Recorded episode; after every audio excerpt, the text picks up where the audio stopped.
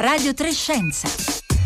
Questa settimana la concentrazione media di CO2 in atmosfera è di 417,02 parti per milione. Fonte Osservatorio Mauna Loa Hawaii.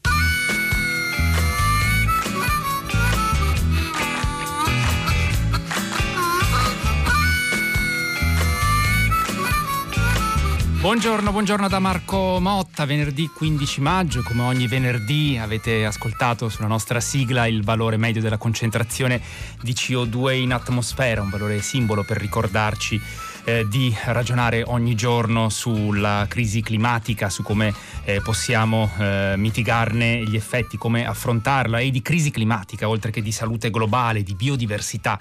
Parleremo oggi in una puntata che, come avete sentito per molti altri programmi di Radio 3, oggi nasce dal programma di Salto Extra, l'edizione straordinaria del Salone del Libro di Torino. Vi ricordo sin d'ora che troverete sulla home page di Radio 3 tutti questi contenuti speciali nello spazio Radio Radio Festival due ospiti speciali di questa edizione speciale tutta digitale del Salone del Libro, ospiti che siamo molto felici di avere nuovamente con noi qui a Radio Trescenza, David Quammen, giornalista scientifico, autore del libro Spillover, che già nel 2012 era stato capace di eh, prefigurare il rischio di una pandemia di regione zoonotica, tra l'altro tra pochi giorni a Delphi pubblicherà il nuovo libro eh, di David Quammen, L'albero intricato, a cui faremo eh, cenno eh, più avanti. Abbiamo raggiunto nei giorni scorsi David Quammen, la sua casa di Boseman nel Montana eh, per fargli alcune domande e costruire una sorta di dialogo a distanza con l'altro ospite della nostra puntata di oggi, Paolo Vineis. Buongiorno.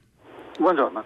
Grazie davvero per essere con noi oggi. Paolo Vineis, epidemiologo ambientale all'Imperial College di Londra, autore di un libro appena eh, pubblicato in una nuova versione, Salute senza confini, pubblicato dalla eh, casa editrice codice. Allora Paolo Vineis, prima di ascoltare la voce di David Quammen, vorrei chiedere a lei che ha tenuto in questi anni un corso sulla salute globale all'Imperial College, eh, se e come deve cambiare dopo Covid-19 la visione della salute globale, che lei cita nell'introduzione appunto al suo libro Salute senza confini, il fatto che fino a pochi mesi fa, fino all'anno scorso sostanzialmente, eh, quando si discuteva di salute globale, delle grandi tendenze in atto nella salute globale, si parlava parlava di transizione epidemiologica, dalle malattie infettive a quelle croniche non trasmissibili.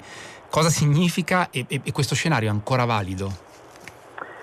Direi che è largamente ancora valido perché indubbiamente malattie come il diabete, le malattie cardiovascolari, il cancro, l'ipertensione sono malattie eh, crescenti in particolare nei paesi in via di sviluppo e costituiscono sicuramente una delle grandi sfide per il futuro. Purtroppo eh, assistiamo a una specie di convergenza tra diversi fenomeni preoccupanti e forse non avremmo, anzi sicuramente non avremmo eh, una, previsto una eh, epidemia, una pandemia di queste dimensioni, benché ci fossero dei segnali. Come è noto eh, la cosa era stata in qualche modo ehm, predetta da, da, Bill Gates eh, e poi con la definizione di Disease X quindi c'erano alcuni segnali. La malattia X cosiddetta, Paolo Esatto, sì, che, che probabilmente eh, si pensava inizialmente a una qualche forma di influenza in realtà questo Covid-19 è probabilmente la malattia X che era stata eh, predetta eh, l'anno scorso, due anni fa.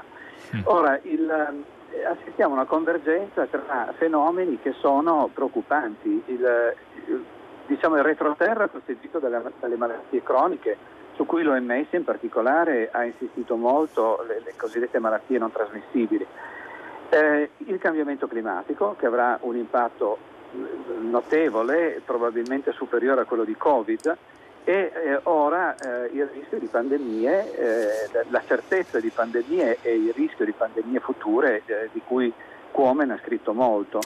Eh, quindi dobbiamo probabilmente rivedere le nostre definizioni e tener conto di tutti questi aspetti, alcuni diciamo così tradizionali o comunque che hanno caratterizzato gli ultimi decenni e altri invece eh, nuovi o emergenti e mi riferisco non soltanto alle pandemie infettive ma al cambiamento climatico.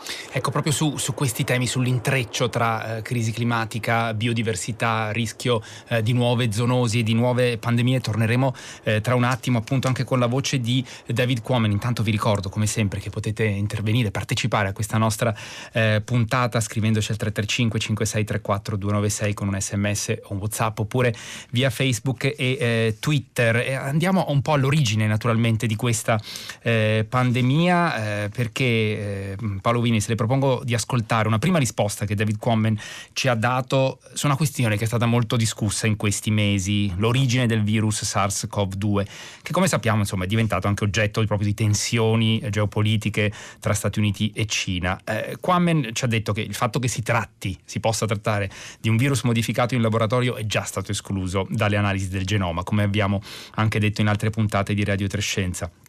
Ma allora poi gli abbiamo chiesto, è possibile, come eh, alcuni hanno eh, detto, che si tratti eh, di un virus naturale, scappato in qualche maniera, fuoriuscito dal laboratorio di virologia di Wuhan? Sentiamo che cosa ha risposto David Quammen.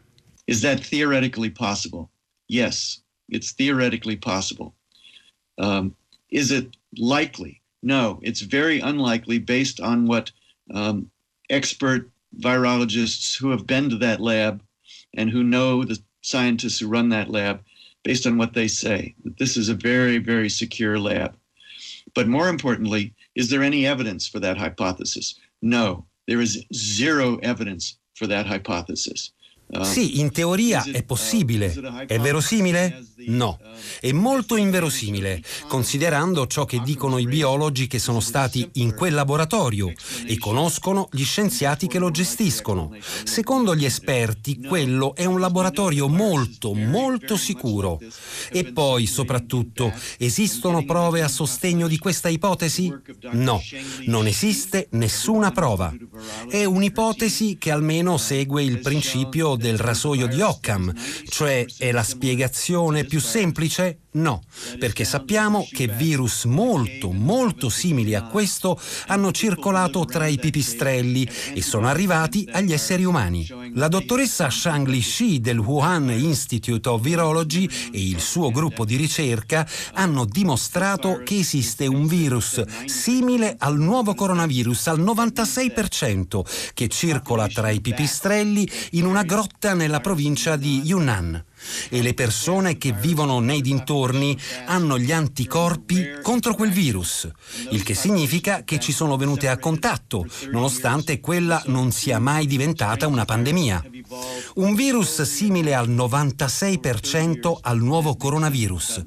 Che cosa significa? Significa che la popolazione di pipistrelli in cui il virus circola a Yunnan ha probabilmente passato il virus a un'altra popolazione durante un incontro sporadico.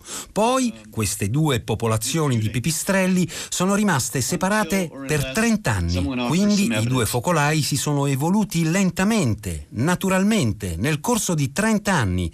Per questo sono simili al 96% e non uguali. This is not the only uh, coronavirus or the last coronavirus that we should be concerned about.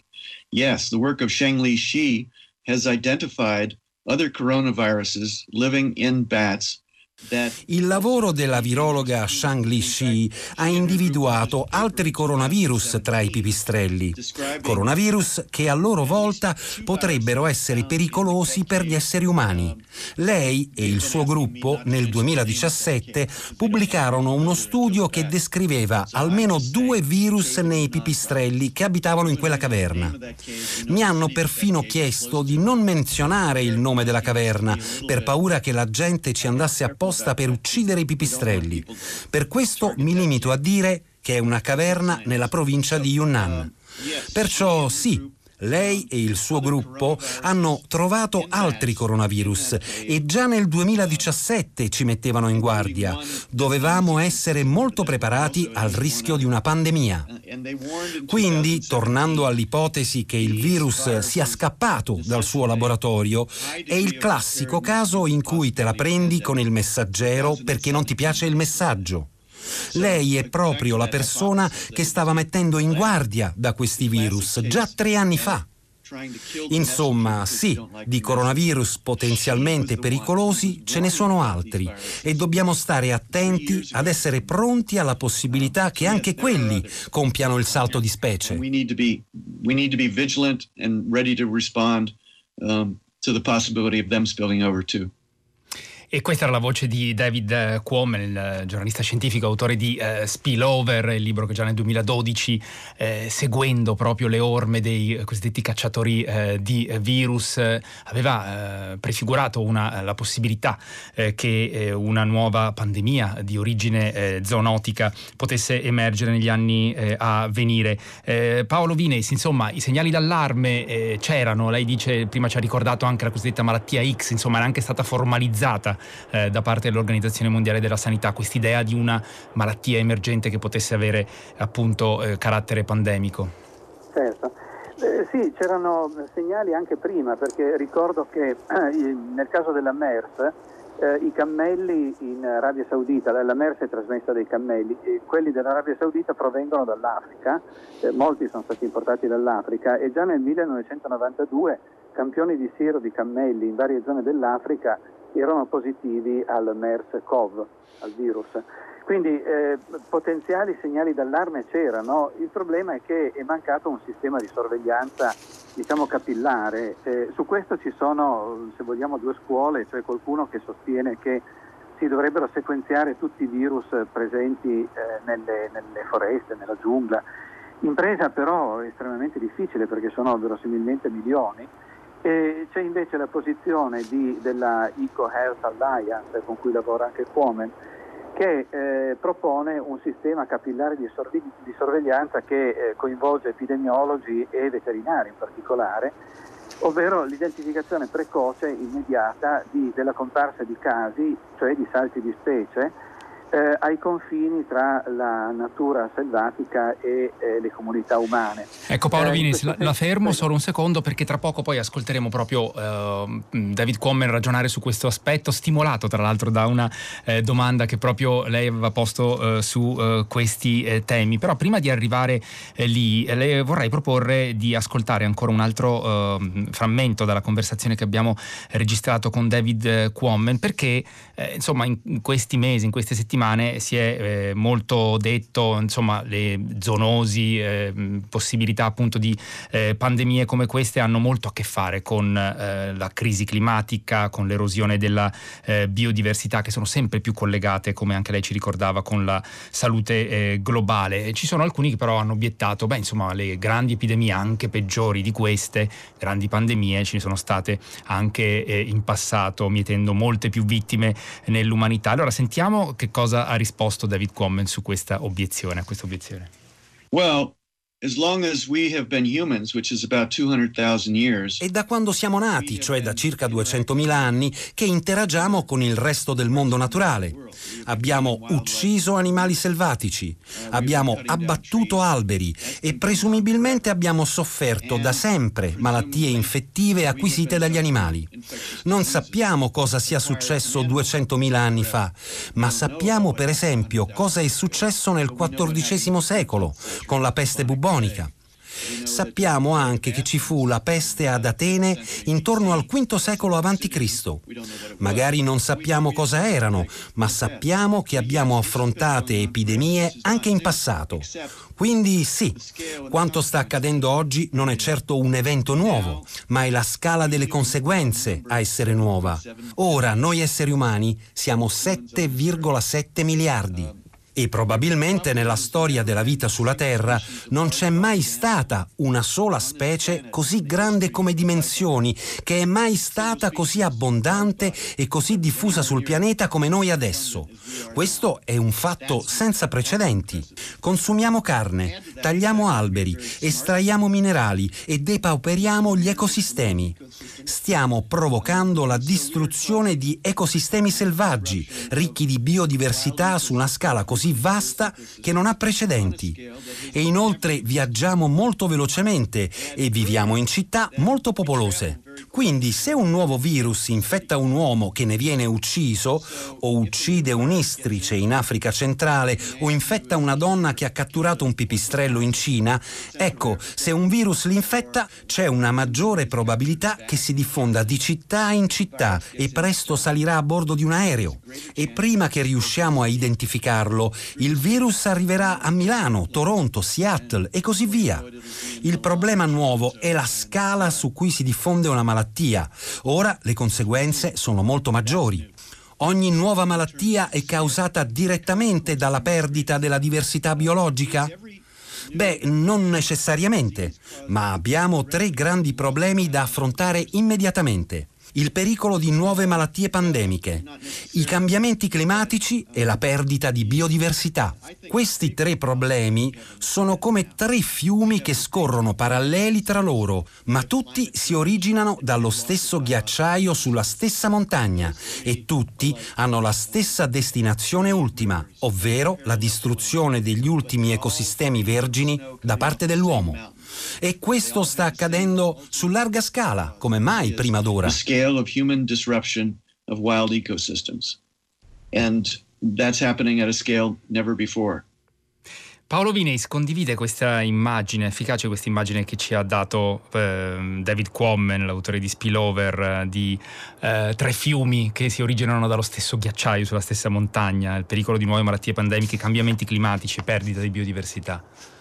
Assolutamente, sono molto d'accordo, penso che ci sia una relazione stretta tra, tra questi aspetti e anche in relazione al sistema di produzione del cibo. Per esempio voglio ricordare che eh, i cibi ultraprocessati che ormai eh, sono alla base dell'alimentazione eh, di, di, una grande parte della popolazione nei, nei paesi occidentali, ma non soltanto, eh, una quota molto importante delle calorie assunte dai, eh, dagli abitanti dei, dei, paesi occidentali, ma anche dei paesi in via di sviluppo, deriva da questi eh, cibi raffinati, ultraprocessati, che eh, sono strettamente associati a una perdita, perdita di biodiversità.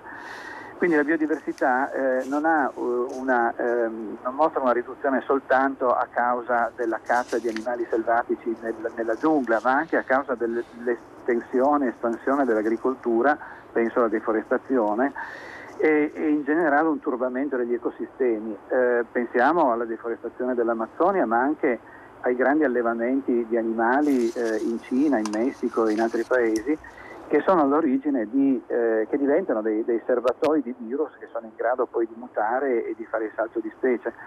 Quindi c'è, come dicevo all'inizio, una convergenza di diversi fenomeni che sta poi alla base di una politica che io e altri proponiamo, non è una cosa nuova, ma è la politica dei co-benefici, cioè agire su un certo settore eh, consente benefici eh, in diversi eh, esiti che possono essere sanitari o di salute del pianeta. Per esempio la riduzione del consumo di carne, si è detto molte volte, ha eh, diversi aspetti positivi perché da un lato migliora lo stato di, di salute delle persone perché carne, l'eccesso di carne è associato a malattie cardiovascolari, alcuni tipi di tumori, al diabete, ma anche ha un effetto sull'emissione di gas serra, come sappiamo il metano da parte degli allevamenti di bovini, e ha un effetto in generale sul, eh, sulla salute del pianeta perché il, il di, la produzione di carne, gli allevamenti eh, estensivi eh, comportano un grande consumo di territorio e un grande consumo di acqua.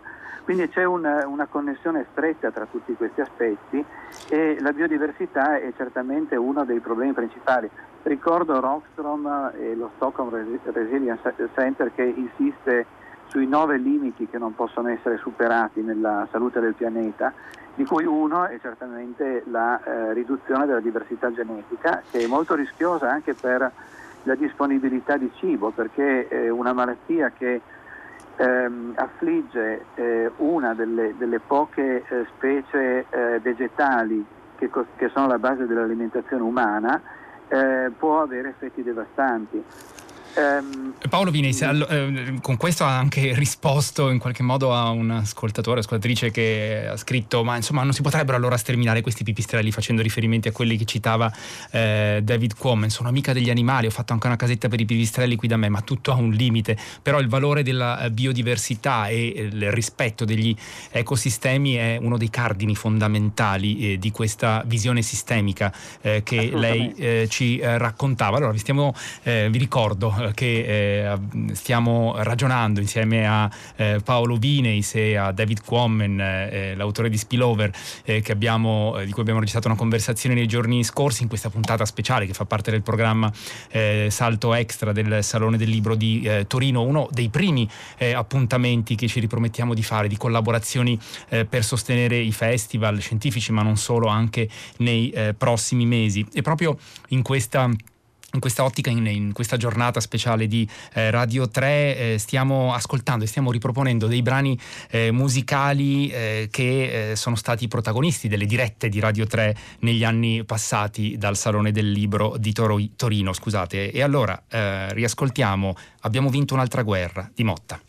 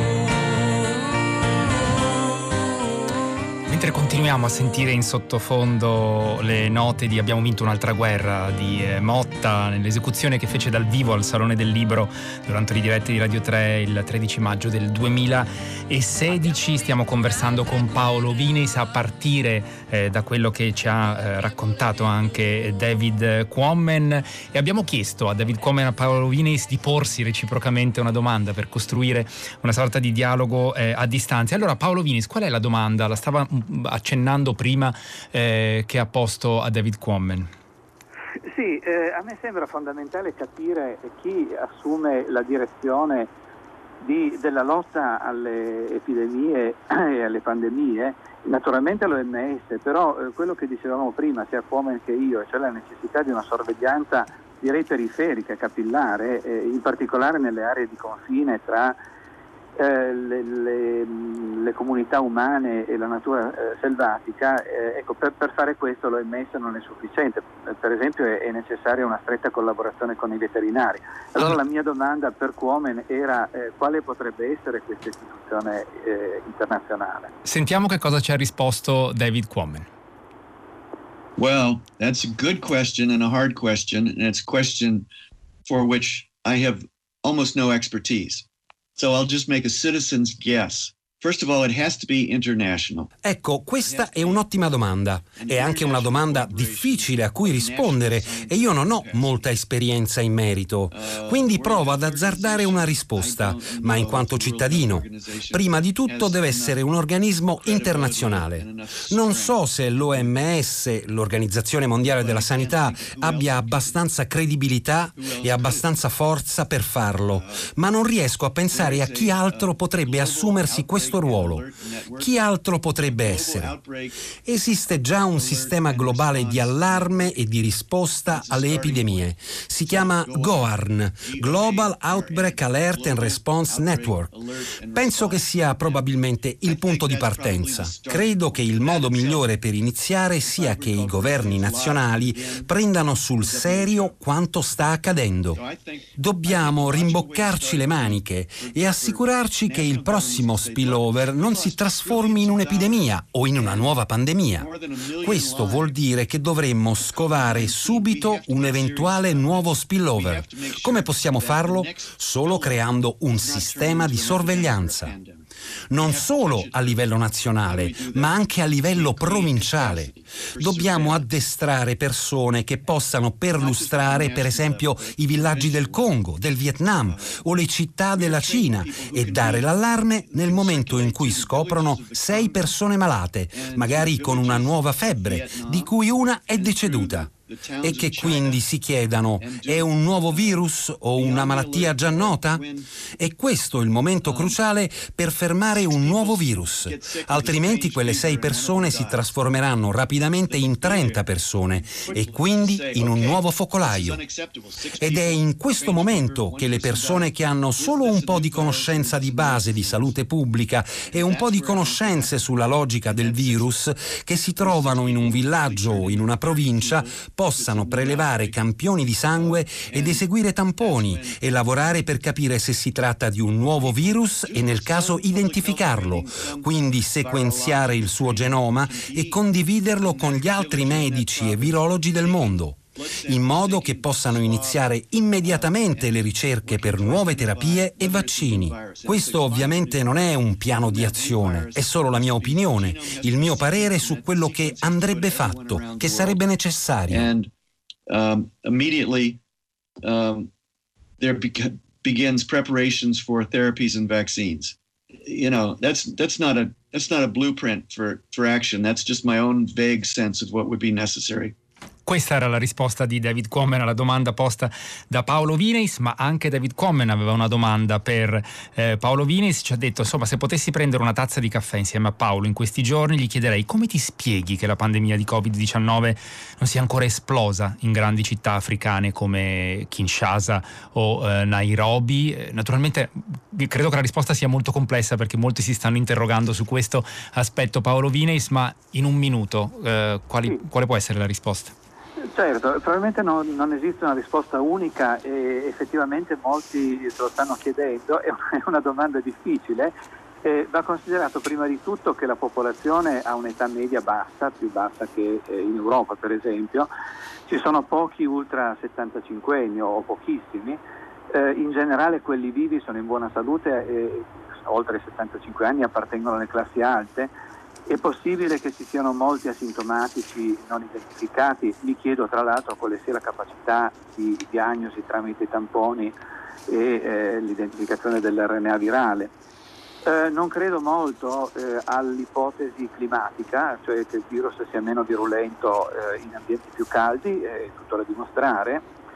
Non so se debba ancora arrivare l'ondata, eh, non ci sono segnali, diciamo così. E quindi mi concentrerei sulla, uh, sull'ipotesi per cui la popolazione giovane in alcuni casi c'è un, uh, una buona capacità di contact tracing perché eh, molti paesi hanno preso lezioni dal, dall'Ebola e quindi sono preparati. Eh, quindi questa diciamo... Preoccupa, prego, in chiusura, eh, siamo in chiusura Paolo Vinis rapidamente. Eh sì, quello che preoccupa è il fatto che il, il Covid sta eh, mettendo molto in discussione i programmi di vaccinazione, quelli abituali, per cui c'è il rischio di una netta riduzione delle vaccinazioni infantili e il rischio che muoiano bambini per eh, morbillo. Questo è, questo è, un elemento eh, davvero eh, importante, cruciale, su cui eh, dovremmo tornare, anzi grazie Paolo Vineis per averlo eh, accennato. Lo diciamo all'inizio, mm, David Comen sta per uscire in Italia col suo nuovo libro, L'albero eh, intricato, e ne torneremo a parlare anche con la sua voce nelle prossime settimane. Il libro sarà sempre pubblicato da Adelphi, uscirà a fine mese. Grazie dunque a David Comen, grazie a Paolo Vineis, epidemiologo dell'Imperial College di Londra, autore del libro Salute senza coffini, appena uscito eh, da Codice Edizione. Noi siamo giunti alla fine di questa puntata di Radio Trescenza. Grazie a Daria Corrias oggi in regia, Gabriele Cioni alla parte tecnica e ai colleghi e alle colleghe di Radio Trescenza che hanno lavorato da casa, Francesca Buoninconti, Roberta Fulci, Rossella Panarese. Da Marco Motta l'augurio di una buona giornata a tutti.